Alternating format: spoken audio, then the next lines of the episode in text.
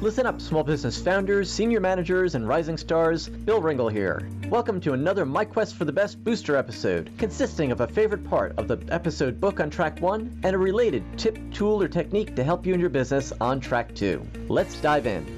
This is Booster Episode Season 24, Number 2. To accompany Episode 371, Whitney Johnson, Track 1, Book Highlight. One of the many Whitney Johnson attributes that I deeply appreciate is her authenticity. She is bright, bold, and thorough, through and through. Terrific book, Smart Growth How to Grow Your People to Grow Your Company. She explains the details and nuances the S curve model for professional growth. The leadership journey she tells of Jeremy Andrus, the CEO of Traeger Grills, something that I've underlined and referenced and am now glad to share with you from how he assessed the opportunity to the obstacles he encountered. This supporting story is rich with realistic detail and complex nuance. You don't know the name Jeremy Andrus, and you do recognize the quality headphone brand Skullcandy. He's the one to thank because when he was brought on board, the company had less than a million dollars in sales, and when he left, annual revenue exceeded $300 million.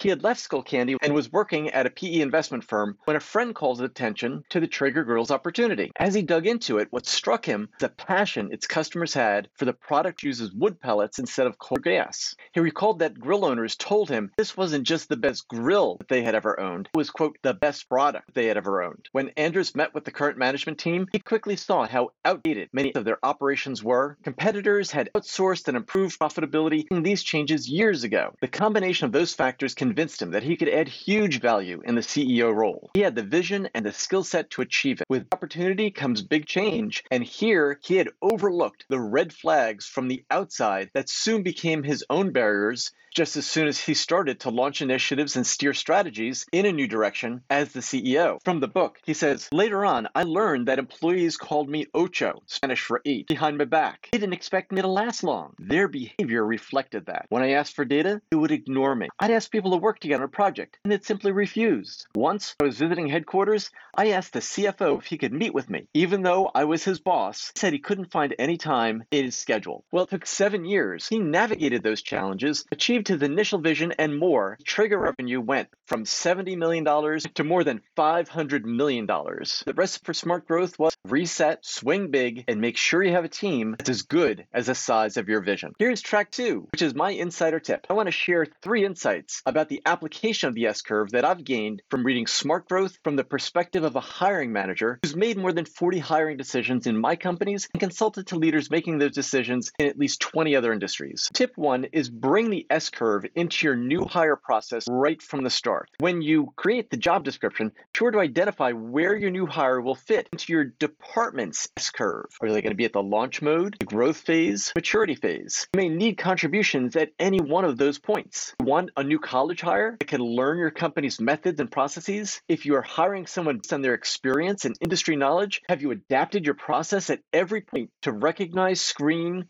qualify, and onboard appropriately. If not, and I know this says a lot, let's step back do a better job with the front end loading. Here too, when using an S curve to assess and plan performance and or development, you have to use both a macro view and a micro view. When you ask, how's our department performing according to plan, you get KPI and scorecard measures. This is the overall performance of the department. Also, when you look and ask a different question, such as who's contributing to our success most or least, get a reading on who might be redlining because they're near burnout, or maybe someone's overwhelmed and needs a check in call or some form of support. Tip three single biggest mistake I've made and seen other managers make is having a weak onboarding process. The higher level of responsibility that you're hiring, more important it is to have a well designed, appropriate level of introductions, familiarizations, and assignments to allow that new executive to hit the ground running. Many people ask me what I think of the onboarding process debate when it comes to retention. In many instances, it's an overlooked function and it needs renewed attention because it's become more critical than in the past. Managers are realizing that good onboarding takes place over weeks, not days. Yes, a 30 day onboarding experience is valuable and will help you retain more of your talent so long as it's appropriate. One size does not fit all. As I told Sydney, a tech founder whose 85 person company has plans to add at least 100 more to its roster this year, hiring your first executive with outside experience is fundamentally different from promoting a director level product manager within. We will be talking more in detail about each step of the S curve. I hope that this insight has a certain served you do the same.